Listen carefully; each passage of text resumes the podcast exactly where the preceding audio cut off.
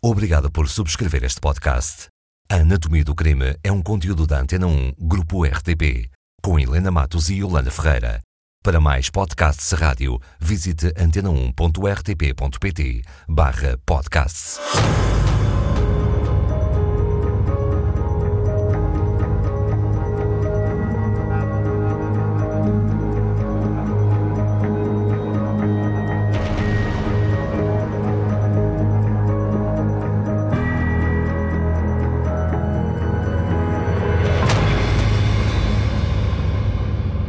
Quando? 1890. O quê? O envenenamento de uma criança. Onde? No Porto. O caso Urbino de Freitas. Um envenenamento de uma criança. Quem é que queria envenenar uma criança e porquê? Essa pergunta que acaba de fazer preenche as 5.600 páginas manuscritas do processo a que este crime deu lugar. Deu também origem a uma enormíssima polémica. Por aquela sala de tribunal vão passar nomes reputados da ciência, da medicina, do direito. São precisas dezenas de soldados a fazerem guarda ao réu. O teto da cela, ou quarto, alguns também o designam como quarto, onde o réu estava eh, nos intervalos entre o julgamento, foi chapeado a ferro porque se chegou a temer, ou correu o boato na cidade do Porto, de que o réu podia fugir e ser substituído por um sósia na sala do tribunal. Porquê tanta precaução? Os soldados é porque receavam que ele fugisse ou que lhe fizessem mal? Provavelmente ambas as coisas, mas sobretudo a última. Que este caso vai perturbar tanto? Temos de perceber que os casos de envenenamento não eram de modo algum invulgares. É claro que o facto de estarmos perante o envenenamento de uma criança, Mário Guilherme Augusto Sampaio, que tem 11 anos, mas de qualquer modo houve crimes em Portugal com muito mais vítimas, também com vítimas crianças, até com pormenores mórbidos de violência física sobre as vítimas eh, muito mais, digamos que impressionantes nada disso chegava para que este caso de que vamos falar hoje se tenha tornado no crime por excelência, quando se fala de crime em Portugal e de polémicas em torno de julgamentos. Estamos a falar de um, de um caso que ficou não apenas para a história do, do crime e da investigação policial, mas também para a história da medicina em Portugal.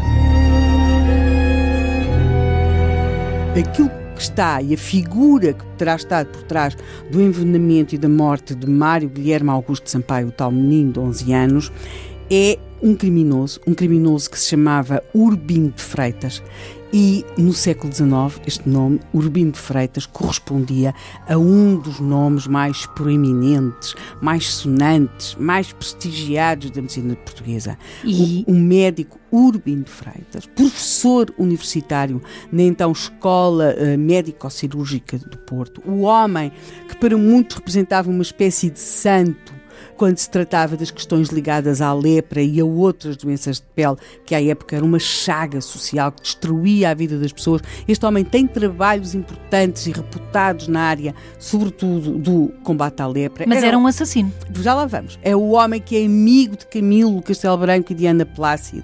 Quer dizer, ele é um extremoso pai de cinco filhos, um marido amado, um genro Era a personagem pública. Porque e, tinha uma outra faceta sim, então. E de repente, na sala do tribunal, este mesmo homem senta-se, acusado de ter assassinado por envenenamento o seu sobrinho Mário Guilherme Augusto Sampaio, mas não só. Acusado também, não quer dizer que seja culpado. Sim, mas também de ter tentado envenenar os seus outros sobrinhos, a sua própria sogra e de ser responsável pela morte de um dos seus cunhados. Um assassino em série.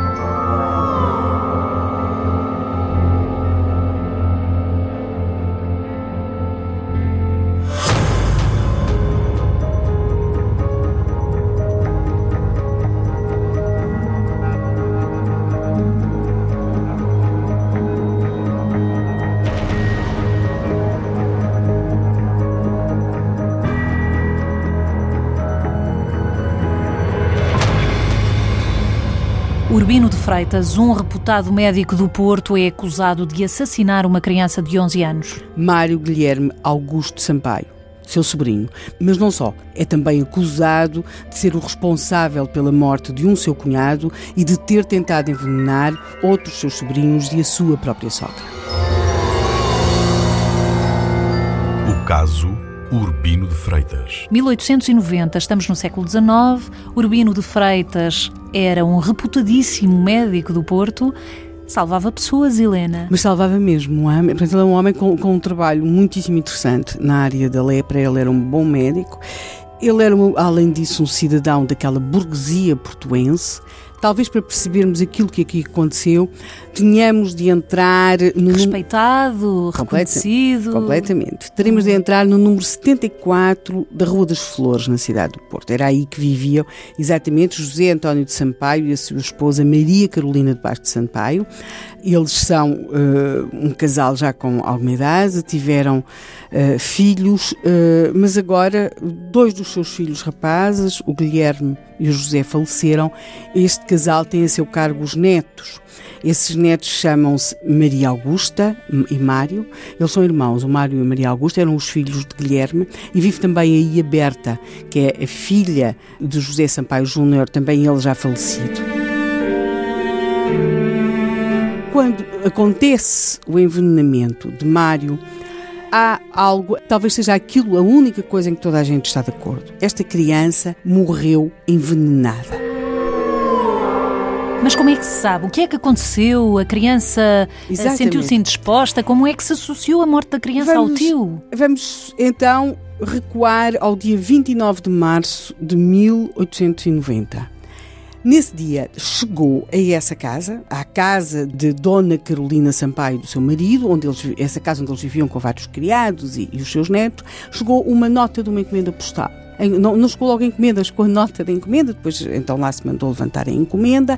A encomenda não tinha remetente e, entretanto, a, a dona Carolina estava para sair até para ir à casa da sua filha Maria das Dores e pronto, a encomenda não foi logo aberta. Mas depois, quando a senhora regressou, pronto, eh, abre-se a encomenda e pronto, a encomenda já se tinha percebido, tinha uns doces lá dentro, tinha umas, umas amêndoas e três bolos de coco. Note-se que na casa havia três crianças, não é? Portanto, é feita uma, uma distribuição pelas crianças dos bolos de coco. Mas sabia-se a origem da encomenda? Não, não tinha remetente desconhecido, mas também o avô, era, o avô era um comerciante conhecido, qualquer pessoa podia ter enviado, e então a avó uh, pronto, faz aquela distribuição, as meninas ainda partilham os bolos com a avó e com uma das criadas.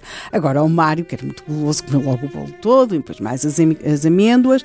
A verdade é que as, as, duas mulheres, portanto a Dona Carolina e sua, uma das suas criadas, que, aquela que tinha comido o bolo, que devia ser a que tinha mais contacto, portanto aquela criada que estava mais próxima da família, acham um sabor estranho nos bolos. Ainda assim? Mas comeram, não ligaram muito e tal. As crianças começam a sentir-se muito mal. são avó, mais fracas, são mais, mais frágeis. A, a avó também e a criada também. Eles vomitam, têm diarreia, mas a verdade é que quem se passa pior a noite até é um bocadinho a Dona Carolina. As crianças depois vão melhorando e no dia seguinte acordam, já acordam bem, até acordam tão bem que vão ter as suas aulas particulares em casa, como convinha aos meninos desta condição, ao seu estatuto social mas Dona Carolina acha por bem dizer à criada para chamar o, o, o diz às crianças que vai chamar o teu Urbino para ver como é que elas estão e para dar a sua opinião sobre tudo aquilo. O teu Urbino é o médico Urbino Freitas.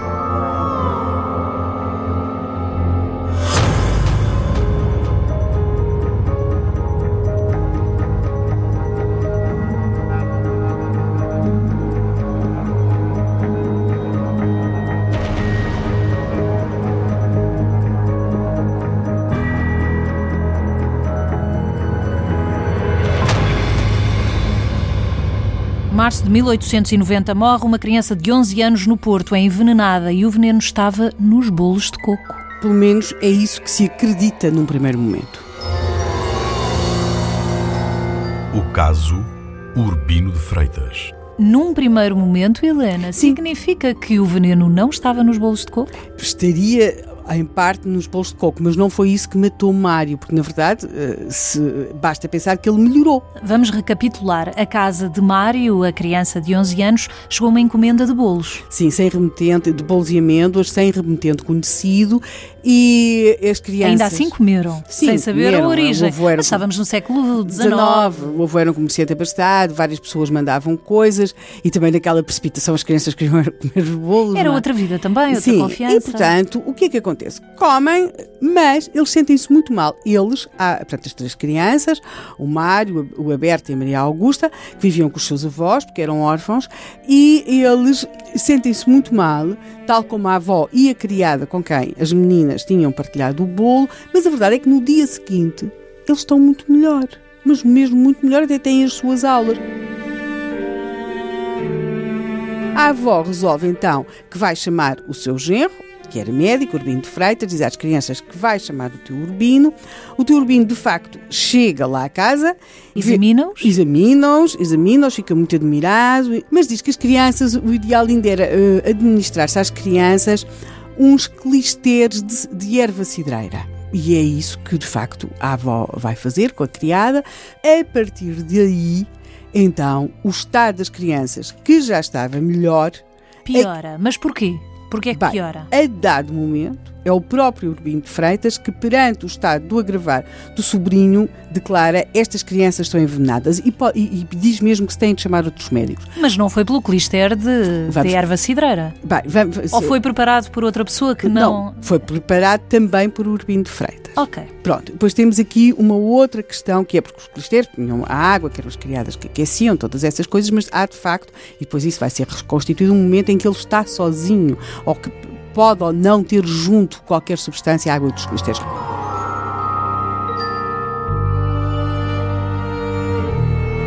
Porquê que Mário pior e as meninas não? Porque Mário era, era digamos que, mais obediente que as raparigas. O tio disse que, administrado o clister, os meninos não podiam deitar fora aquela água, coisa que as meninas não fazem, não, não, não, não, seguem nada às indicações do tio Urbino, e ele tenta, de facto, cumprir aquilo que o tio disse, vai piorar muito, muito, muito, muito nas horas seguintes, e, de facto, a dado momento, ele piora tanto que se começa a ouvir a palavra envenenamento e vem a falecer. É preciso... Faleceu em casa. Faleceu em casa uh, e nem, nem outra coisa se esperaria naquele meio social, uhum. ainda por cima uhum. com um médico em casa, um dos melhores médicos do Porto, e não só, porque depois vão chegando outros médicos. Mas há aqui um problema que se começa a colocar: é que as características da agonia de Mário Sampaio, do menino, lembram muito a forma como morreu o seu tio, o pai da, da, da Berta. Como ele, aliás, a menina a quem iram dirigir à caixa dos, dos doces. Lembra muito a maneira, os traços da agonia são muito, muito, muito semelhantes. E, portanto, de repente começa a pensar-se se isto é claramente um envenenamento, porque os médicos que estão na casa dizem que Mário foi envenenado. Os bolos não seriam para ele, provavelmente para Berta, então. Seriam para todos, porque eram três. Hum. É? Mas há outra coisa. Será que o, que o filho, o pai da Berta. Também teria sido também envenenado? teria sido envenenado. E aí começa a pensar-se, mas quem, quem, quem é que pode querer uma coisa dessas? E aí, de facto, vai colocar-se a questão. Está-se perante um casal rico, abastado. O casal de Carolina e José Sampaio. A hipótese é alguém que queira ficar com a herança, com a fortuna. O José Sampaio era um comerciante, seria alguma vingança? Seria alguém que queria a sua herança? Portanto, na verdade, eles tinham perdido os filhos. Mas a suspeita ia nesse sentido? Sim, as suspeitas começam a não conduzir a nada, porque realmente o José Sampaio, o pai de Berta, eh, já era. E quem é que tinha interesse? O José Sampaio tinha vivido com uma senhora inglesa, conhecida por a amante de José Sampaio. Mas como é que ela poderia herdar? Havia também um cunhado do primeiro filho da família Sampaio que tinha morrido, de apelido Almeida, mas como é que eles poderiam herdar, morrendo as crianças? E então? Até que a autópsia ao cadáver de Mário e a narrativa sobre o que foram as últimas horas desta criança, do seu tio, e percebe-se que há uma pessoa que esteve presente nos dois momentos da agonia. O elo de ligação. O elo era? de ligação, e claramente beneficiado num caso de herança, caso os seus sobrinhos desaparecessem, é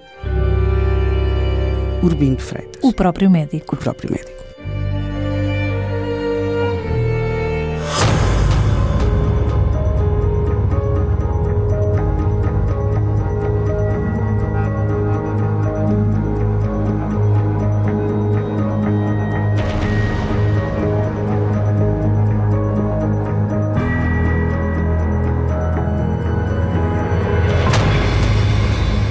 Médico Urbino de Freitas torna-se o principal suspeito da morte do sobrinho. Sim, porque ele, ou mais precisamente a sua mulher, seriam os principais beneficiários do desaparecimento, quer dos seus cunhados, quer dos seus sobrinhos.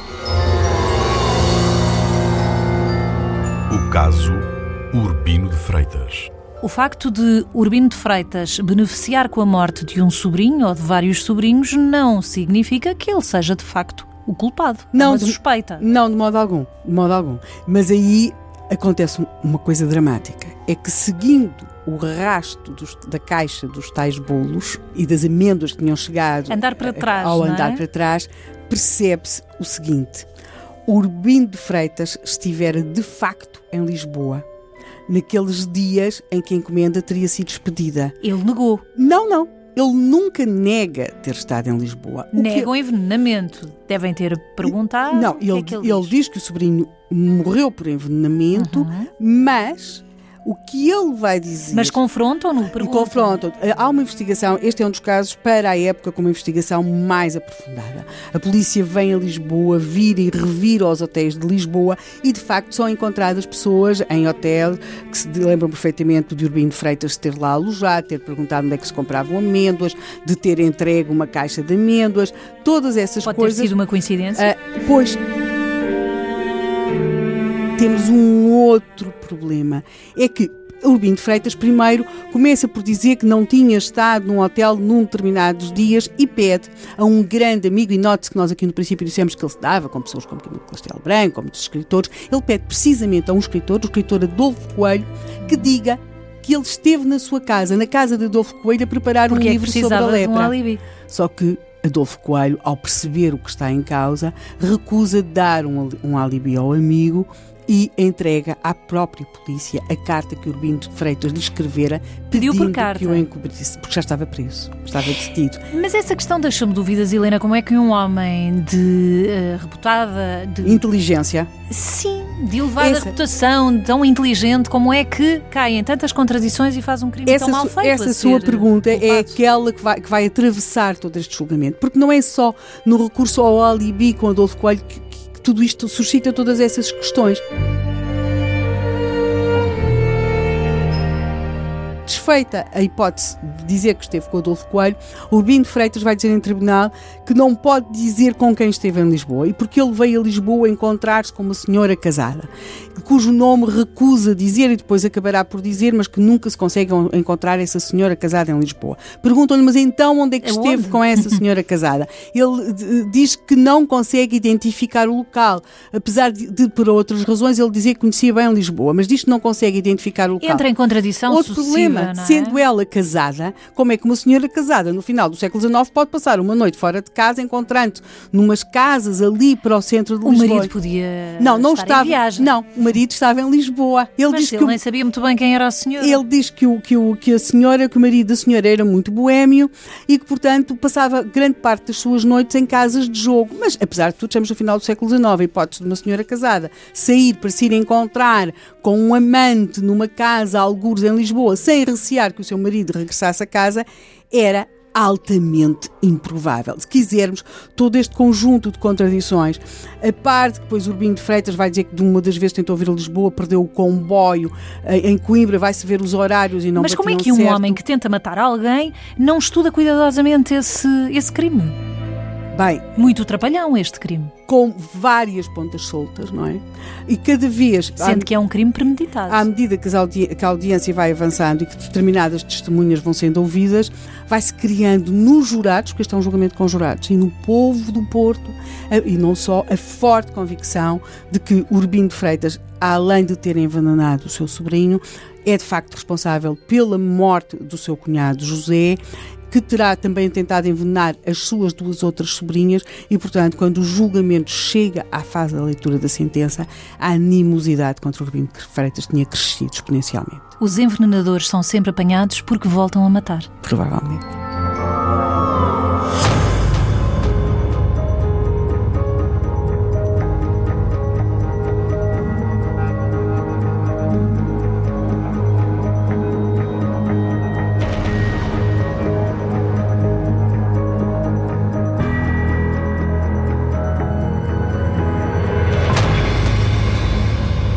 Três anos depois do crime, o julgamento de Urbino de Freitas tem lugar em 1893. O que dá muito conta da complexidade deste caso e da polémica que ele gerou no Portugal do final do século XIX.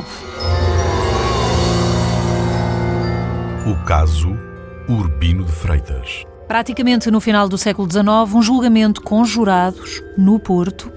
Urbino de Freitas era acusado e foi sentenciado? Sim, mas este julgamento vai ter aspectos dramáticos. Temos de perceber que na sala do tribunal, além de uma figura reputadíssima, como era o médico Urbino de Freitas, que não se esperava que alguma vez fosse acusado de tentar fazer mal a alguém, quanto mais tentar envenenar, digamos que, os, os potenciais herdeiros da fortuna uh, dos seus sogros. E isso não o beneficiou? Não houve quem o defendesse? Uh, há poucas testemunhas de defesa e temos de perceber outra coisa. Ao longo dos vários relatos, vai-se criando até a convicção de que Urbino de Freitas poderá ter recorrido ao veneno noutras circunstâncias, nomeadamente da sua vida profissional. Embora isso não estivesse ali seja julgado. Duas personalidades, portanto. Sim, mas temos depois aqui outra coisa um que é negro. profundamente dramática. É que temos uma família dividida em tribunal. Como? Ou seja, Há testemunhas de acusação, de acusação, que são muitas, de defesa que já são menos. O Urbino de Freitas vai perdendo até ao longo do processo algum dos seus amigos. Note-se que no princípio ele contava até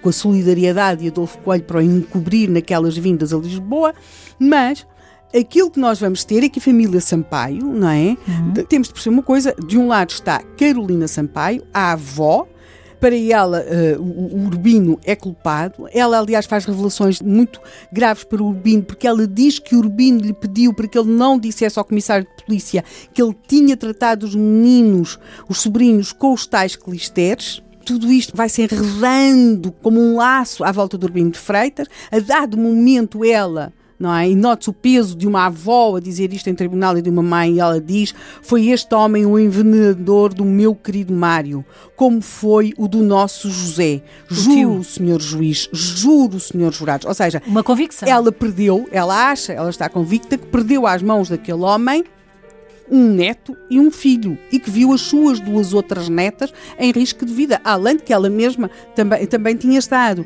Mas do outro lado, na mesma sala, está a filha que lhe sobra, porque esta mulher morreu-lhe o filho mais velho, depois morreu o outro, José, eh, que está ali a ser dito que foi envenenado por Urbino de Freitas, mas ela tem outra filha, uma filha chamada Maria das Dores. Maria das Dores que é casada com Urbino de Freitas e que é mãe dos seus outros cinco netos. E, aliás, acontece uma coisa dramática durante este julgamento. Morre com tuberculose a filha mais velha de Urbino de Freitas e de Maria das Dores, também neta de Toda Dona Carolina tragédia. Sampaio, não é?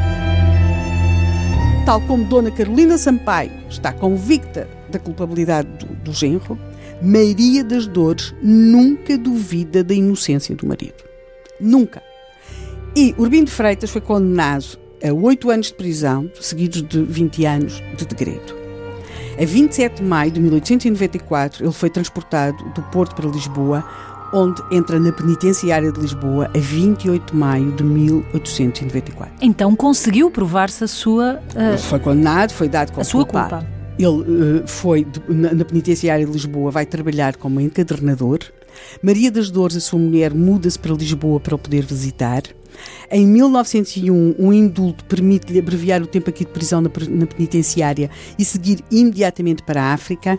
Em 1905, outro perdão permite-lhe seguir para o Brasil. Ele no Brasil vai voltar a tentar exercer medicina, o que nunca lhe e vai consegue? Ser. Não, ah? não. Hum. Em 1913 ele regressa a Portugal, morre em outubro desse mesmo ano, nunca mais voltou a exercer medicina e teve Maria das Dores sempre a seu lado.